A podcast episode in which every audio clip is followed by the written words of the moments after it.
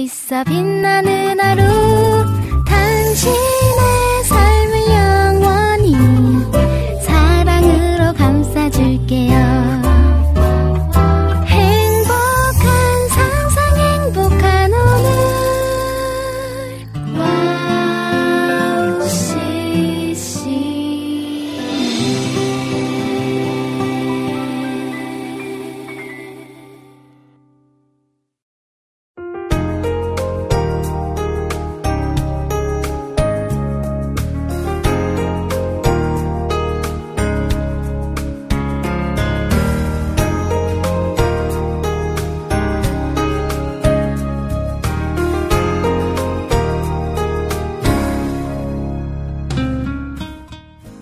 아침에 일어나서 제일 먼저 마시는 음료는 어떤 건가요? 커피, 차, 물 같은 음료 중에서 제 경우는 커피가 일반입니다. 자, 여러분은 어떠신가요? 아침에 눈을 뜨고 가장 먼저 마시는 음료. 자, 11월 15일 행복한 수요일 여기는 해피타임이고요. 저는 김대일입니다. 높은 산들이 낮아지고 험한 길이 평탄해지고 골짜기가 메워지는 새로운 하늘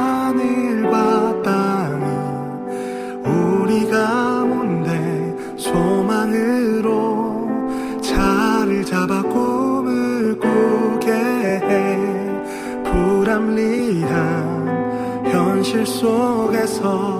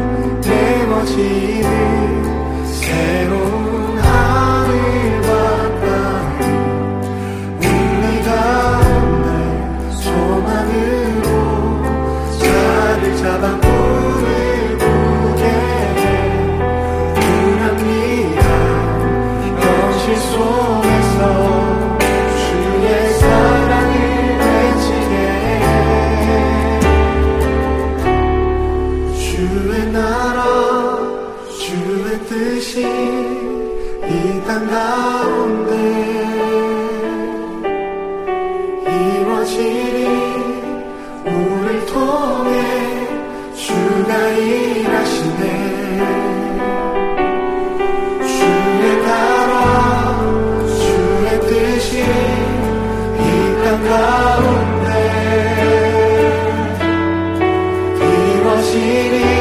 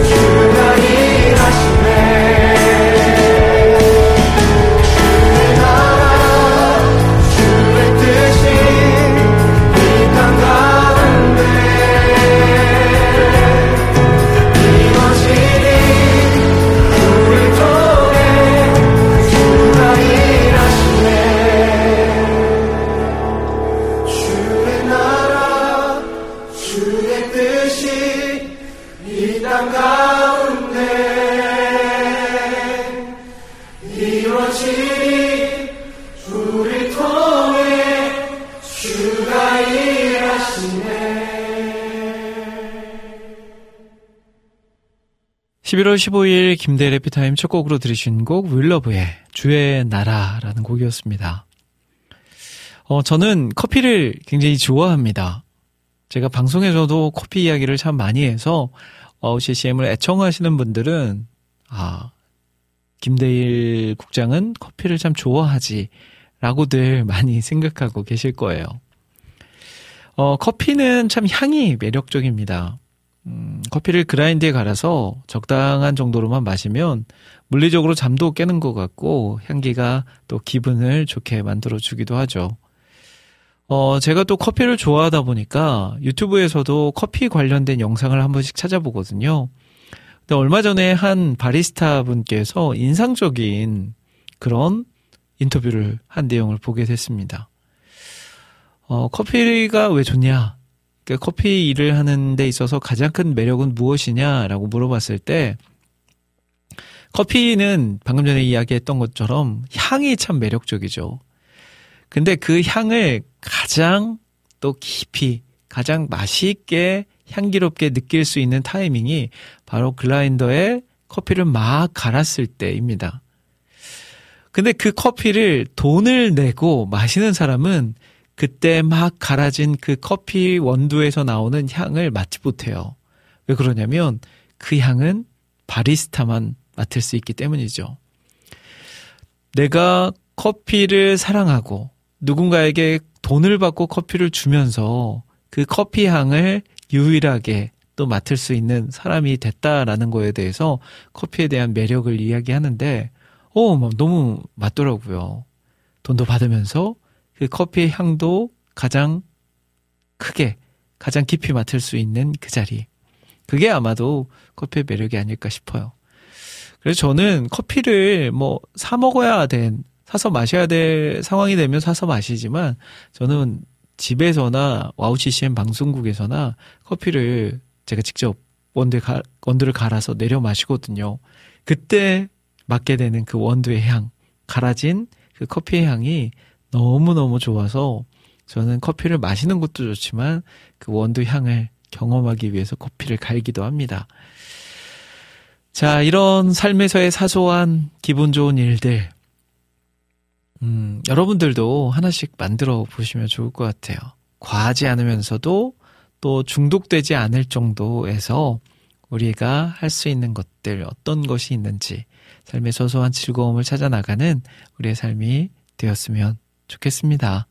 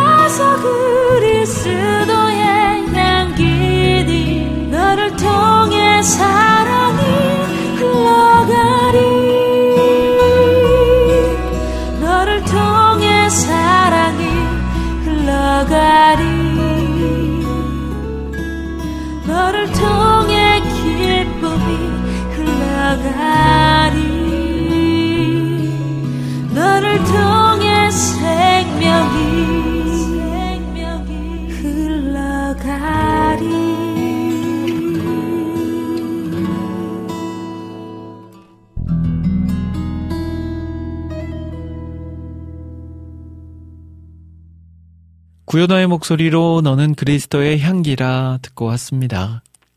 우리가 어떤 향기를 맡는 것도 중요한데요.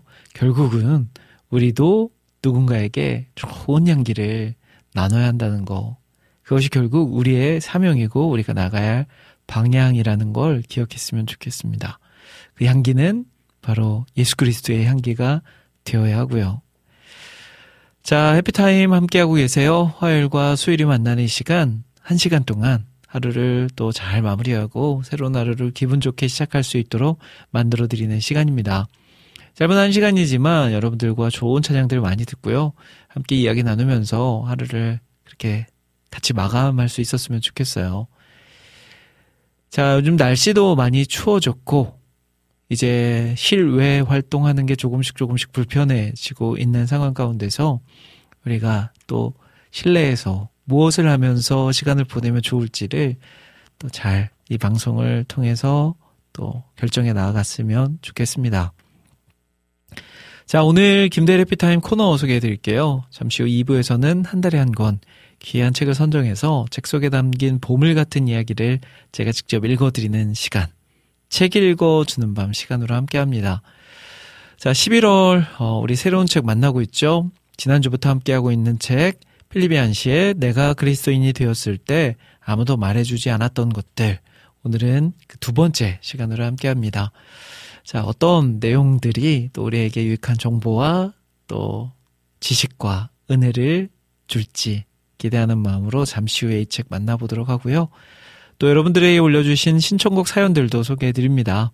방송 들으시면서 듣고 싶으신 찬양, 나누고 싶은 사연들, 김대일 해피타임 게시판이나 와우 플레이어 스마트폰 어플 카카오톡을 통해서 올려주시면 제가 남겨주신 글들에 또 신청곡 틀어드리고요. 사연들도 소개해 드릴게요.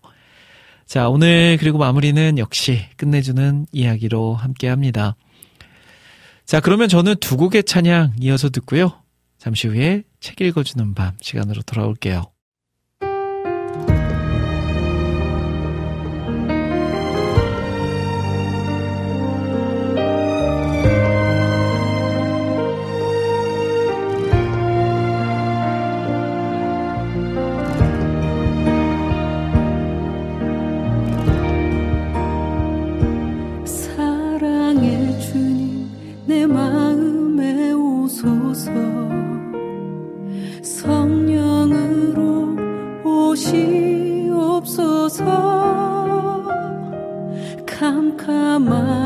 하늘의 달과 별을 보며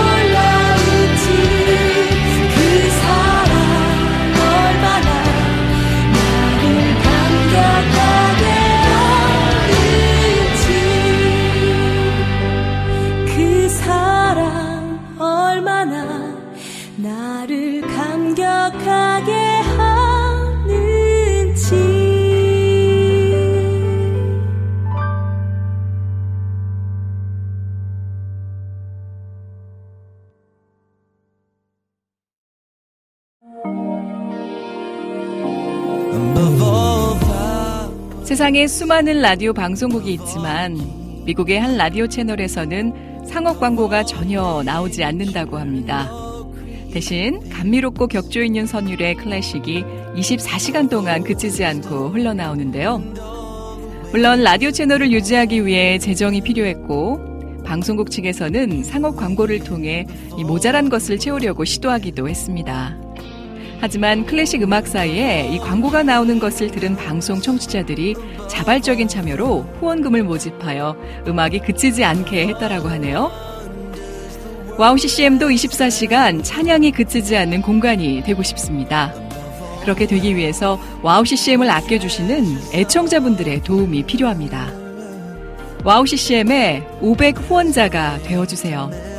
힘들고 어려운 시대이지만 그렇기 때문에 하나도 떨어뜨리지 않고 찬양을 흘러가게 하는 데 사용하겠습니다. 지금 와우 CCM 홈페이지 wowccm.net에 들어오시면 정기 후원을 할 수 있는 페이지가 있습니다. 혹은 02-6497 다시 2969로 연락 주시면 자세한 안내도 받으실 수 있습니다.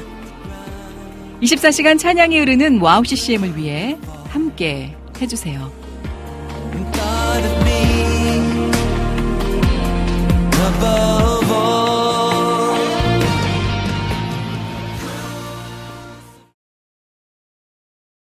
친구야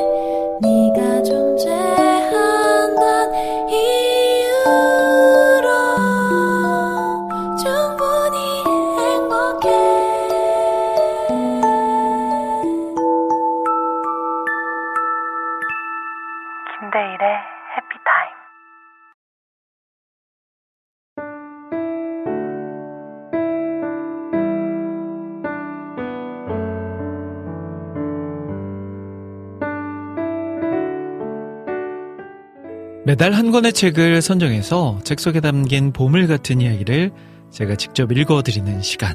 책 읽어주는 밤 시간입니다.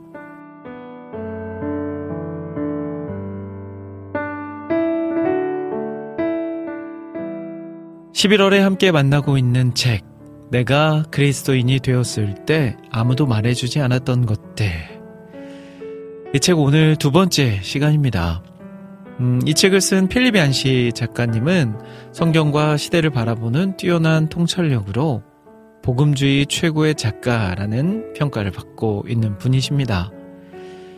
특별히 이 책은 믿는 그리스도인이 품게 될 의심과 갈등을 솔직하게 드러내어 어려운 신앙적 문제들의 정답을 얻어갈 수 있도록 도와주는 자서전적 수필집입니다. 어, 지난 시간에는 유혹을 이기기 위한 다섯 가지 방법으로 내가 하나님의 사랑받는 자녀임을 기억할 때 우리는 유혹을 이길 수 있다라는 내용 함께 만나봤습니다. 자, 오늘은 두 번째 시간. 죄책감의 문제를 하나님의 관점으로 해석해 보는 시간 가져보려고 합니다. 자, 그러면 내가 그리스도인이 되었을 때 아무것도 말해주지 않았던 것들. 책 속으로 함께 들어가 볼까요?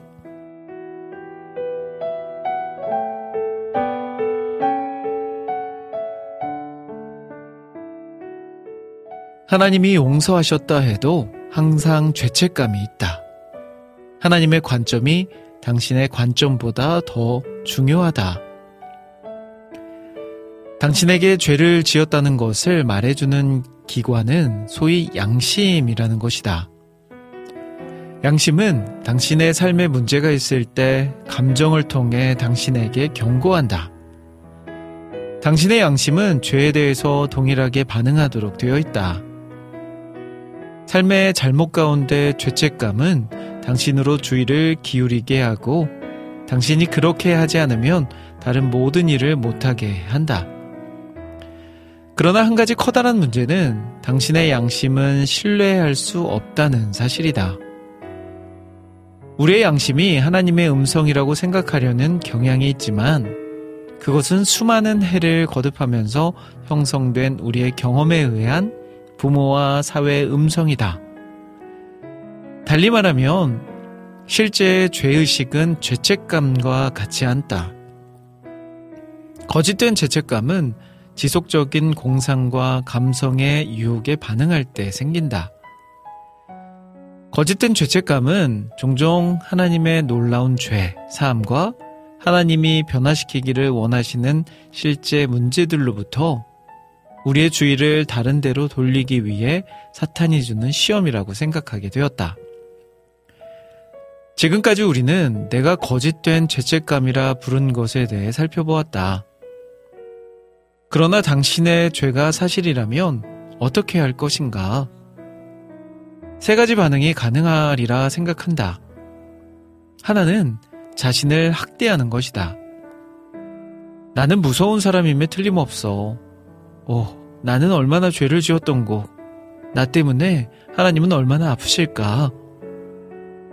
이런 사람은 손가락을 베었을 때 길거리에 주저앉아 아프다고 소리만 지르는 사람과 같다.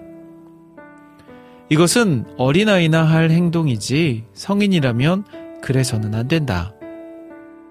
이것은 고통에 대한 혹은 죄책감에 대한 반응에서 결코 바람직한 방법이 아니다.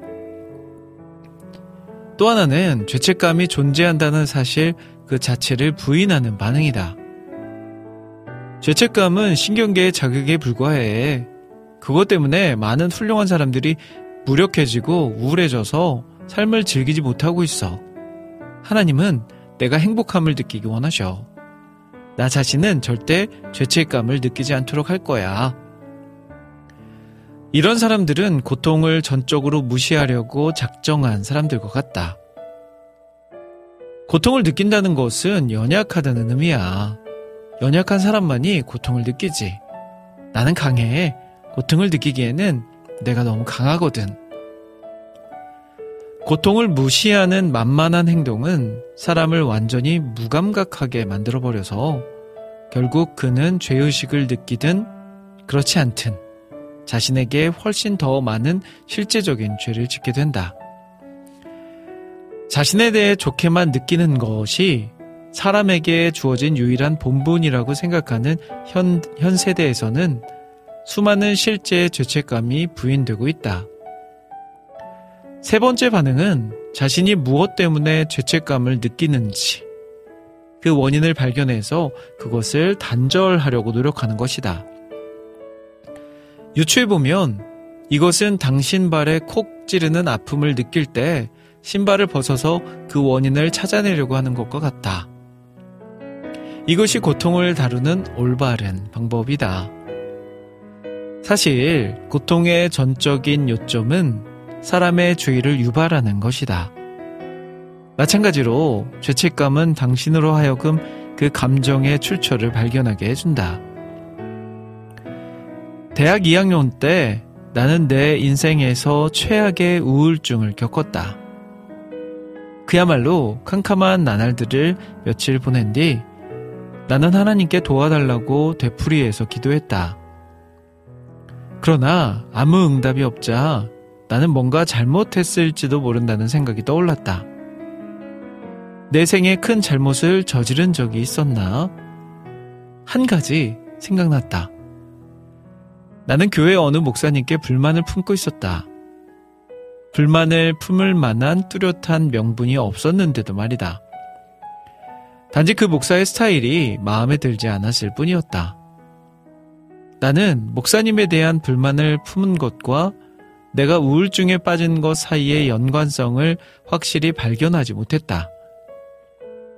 그러나 나는 그것에 대해 뭔가 조치를 취하기로 마음먹었다.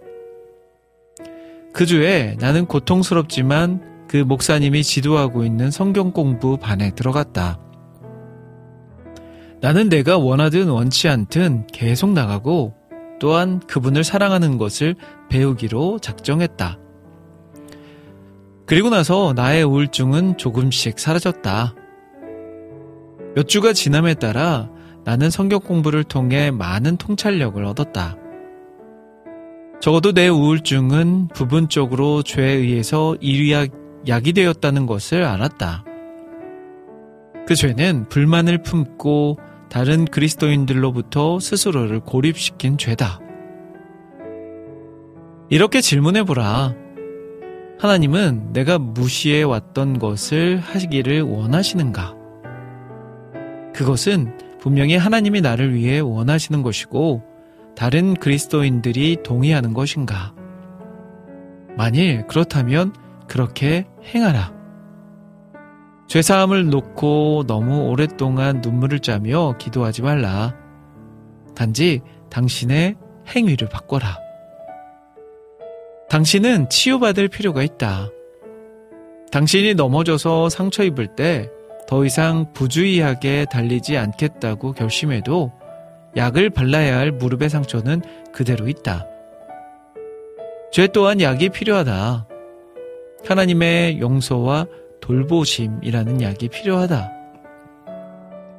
요한일서의 말씀은 도움이 된다.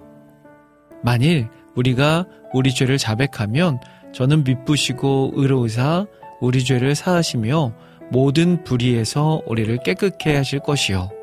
요한일서 1장 9절 말씀. 이 말씀에서 단지 요구되는 바는 당신의 고백이 진실해야 한다는 것이다.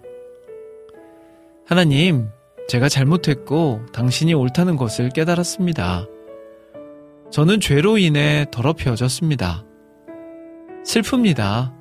저를 용서해 주시고 다시 올바른 궤도로 저를 인도해 주시겠습니까? 필요한 것은 이것뿐이다. 요한일서는 그렇게 고백하면 하나님이 모든 죄에서 당신을 깨끗게 해 주신다는 사실을 분명히 밝히고 있다. 하나님은 당신을 80%만 깨끗게 하신다거나 오랜 시일에 걸쳐 깨끗게 해주시는 분, 주시는 것이 아니다. 바로 그 자리에서 즉시 당신을 깨끗게 해 주신다. 대부분의 종교적인 사람들이 죄를 다루는 방식과 성경이 다루는 방식 사이에서 재미있는 차이점을 발견했다. 우리는 죄의 모든 색조에 사로잡혀 있다. 설교자들은 때때로 우리에게 마음속에 있는 그것을 찾으라고 재촉한다. 성경은 다르게, 즉, 좀 더 크게 그림을 그리고 있다. 거기에서 당신은 얼마나 향상되었는지 알아보기 위해 죄를 세어볼 필요가 없다는 사실을 발견하게 될 것이다. 그것은 간단 명료하다. 모든 사람이 죄를 범했음에 하나님이 원하시는 사람이 되지 못했다. 그런데 죄사함은 갑자기 찾아온다. 즉, 100%의 죄인이 갑자기 100% 죄가 없게 된다. 온전하고 전적인 죄사함은 원하는 누구에게나 값없이 주어진다. 나는 이 빛나는 대형 그림을 우리 마음 속에 새겨두는 것이 중요하다고 생각한다. 소형 그림은 우리의 느리고 개인적인 진보를 나타낸다. 대형 그림은 하나님이 그의 아들 예수 그리스도 안에서 우리에게 모든 것을 주시는 비약적인 진보이다. 이 메시지를 가장 잘 담고 있는 옛날 이야기가 있다. 그것은 오랫동안 어떤 죄악된 패턴에 말려들었던 한 사람에 대한 이야기다. 그는 다시는 결코 죄를 짓지 않겠다고 약속했어도 번번이 실패해서 하나님께 그 비참한 죄를 고백했다. 그리고 지금도 똑같은 죄를 고백하면서 다시 하나님께 나아온다. 주님, 저는 수치심으로 죽을 것 같습니다. 또다시 저는 이 일을 저질러 버리고 말았습니다. 제 죄를 고백합니다. 다시는 결코 그런 죄를 짓지 않을 것을 약속드립니다. 저의 죄를 용서해 주시겠습니까? 그러자 하늘에서 음성이 들렸다. 나는 너를 용서한다. 그것은 모두 잊혀진 바 되었다. 너는 깨끗게 되었으니 다시 시작해라. 그래서 그 사람은 엄청난 자유를 느낀다. 이제 더 이상 무엇을 구하겠는가? 한나절 동안 그는 결코 다시는 동일한 죄에 빠지지 않으리라는 확신에 기뻐한다. 그러나 그날 밤 그에게 유혹이 찾아오자 그는 실족한다. 그는 이제 기도할 힘조차 없다. 하나님께 그런 죄를 다시는 짓지 않겠다고 열렬하게 약속한 것이 바로 오늘 아침이 아니었던가. 그는 그것을 무시하기로 결심했다. 아마 하나님도 주의하지 않으실 것이라고 생각했다. 그러나 죄책감이 생겨서 마침내 그는 하나님께 기도하기 시작했다. 하나님, 저는 어찌해야 할지 모르겠습니다. 또 죄를 짓고 말았습니다. 나는 아무 죄도 기억하고 있지 않단다.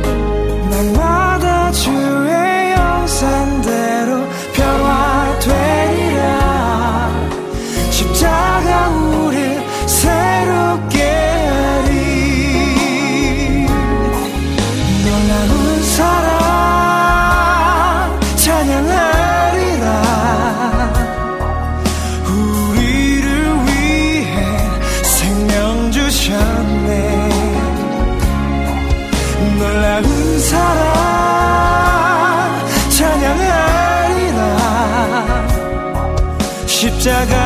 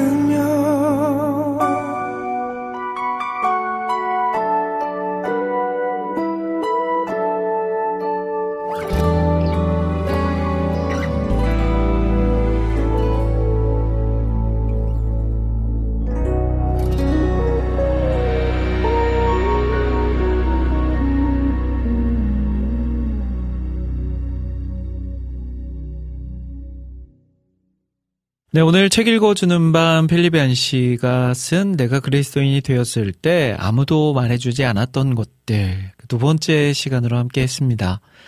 자, 그리고 이어서 들으셨던 곡은요. 주보열 워십 앨범 가운데서 우리 죄 위에 죽으신 주 김관호의 목소리로 함께 듣고 왔습니다.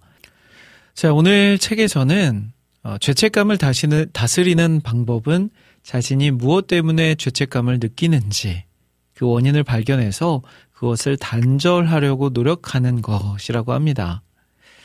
어, 더 나아가서 하나님의 용서와 돌보심이 말씀을 의지하고 하나님께 자신의 잘못을 인정하면서 하나님의 오르심을 깨달았을 때 시작된다는 것을 알게 되었습니다.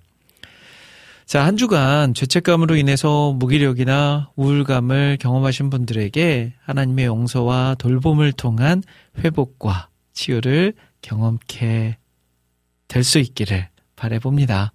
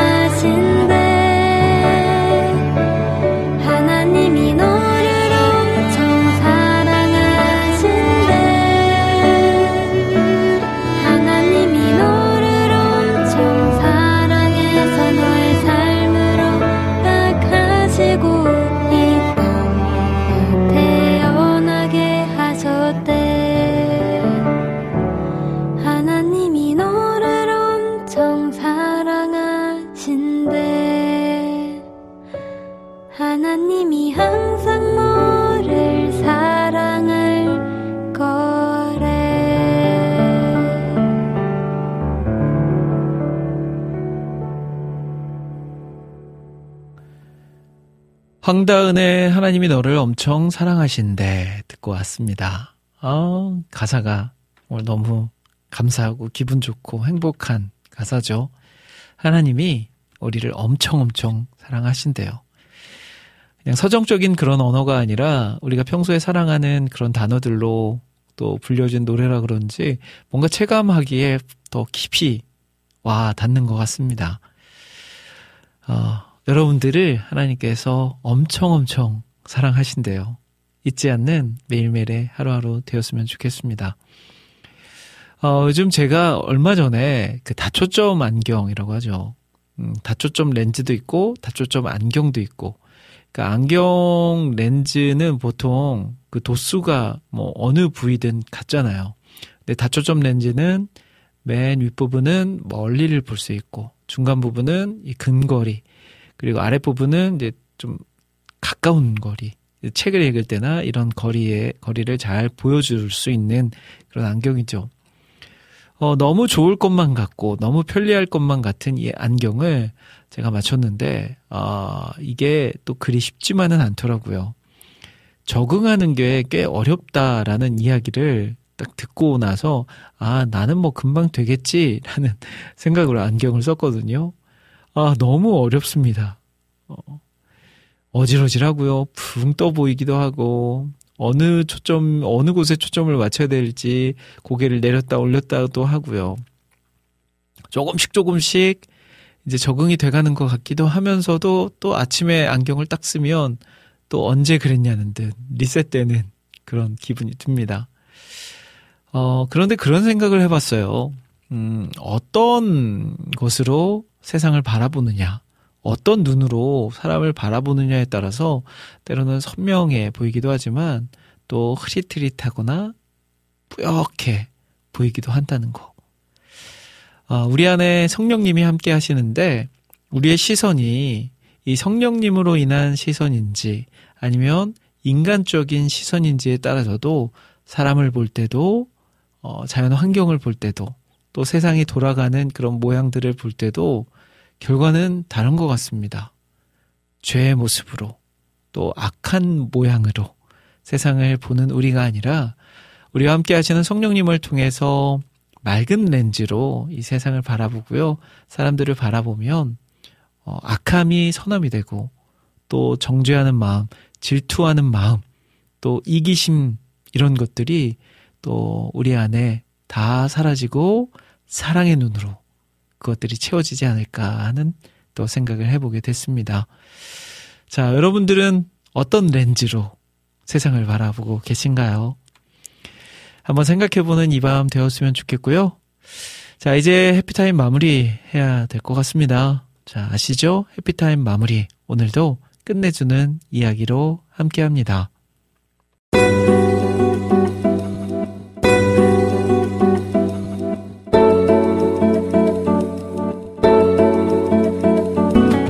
끝내주는 이야기.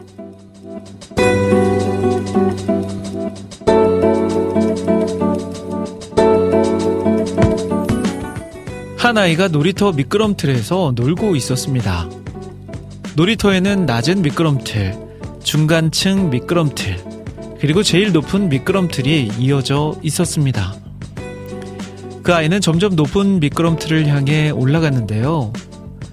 제일 높은 미끄럼틀이 아이가 타기에 위험해 보였습니다.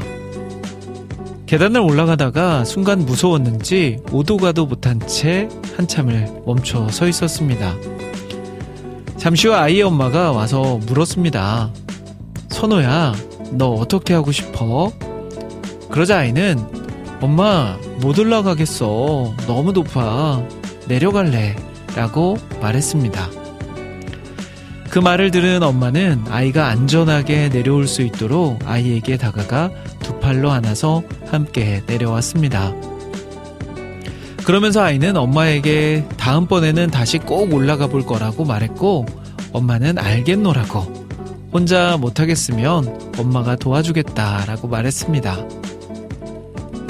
그 모습을 보면서 크신 주님의 팔과 하나님 아버지의 품에 안기는 모습이 생각났습니다. 하나님, 제가 이 일을 혼자 감당할 수 없어요. 너무 큰 문제예요. 도와주세요.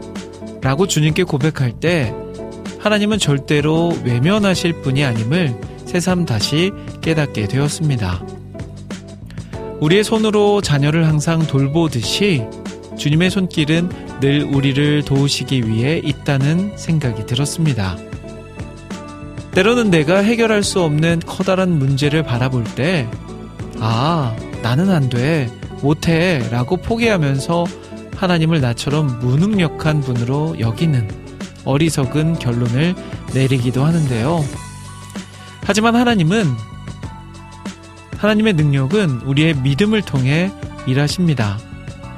하나님의 손이 도우실 것을 믿고 구할 때 두려움과 절망으로부터 벗어나 놀라우신 하나님을 경험하는 은혜를 맛보게 될 것을 확신하고 기대하는 우리 모두가 되었으면 좋겠습니다. 우리가 그리스도로 말미암아 하나님을 향하여 이 같은 확신이 있으니 우리가 무슨 일이든 우리에게서 난 것 같이 스스로 만족할 것이 아니니 우리의 만족은 오직 하나님으로부터 나느니라. 고린도 후서 3장 4절에서 5절 말씀. 자, 그런 하나님이 우리 아버지시고, 그런 하나님이 우리와 함께 하신다는 거 잊지 않고요. 오늘도 그분과 함께 동행하는 삶 살으시길 바랍니다. 자, 김대래 피타임 여기서 인사드릴게요. 지금까지 저는 김대일이었습니다. 여러분, 1분 전보다 더 행복한 시간 되세요.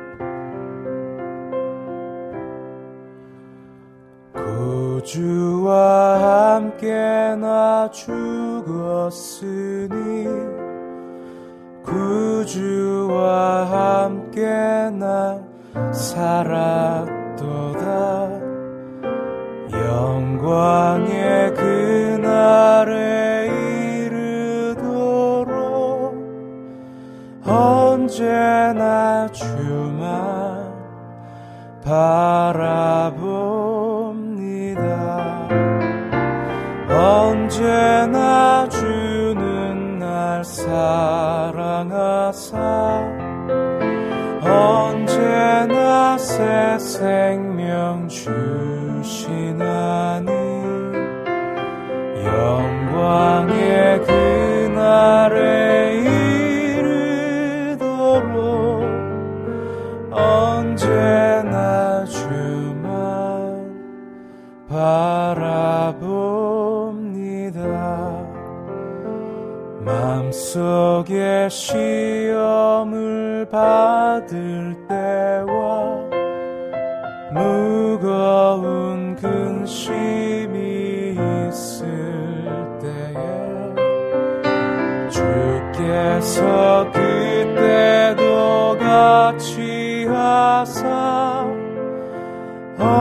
언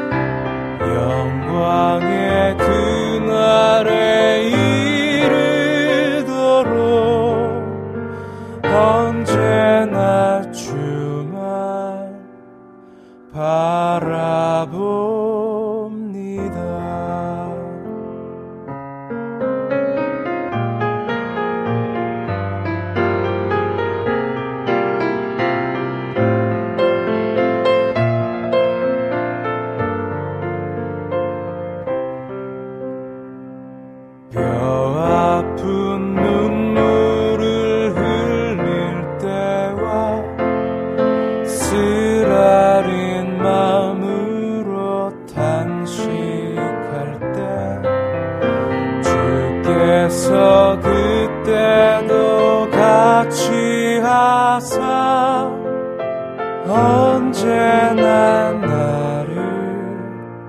생각하시네. 언제나 주는 날 사랑하사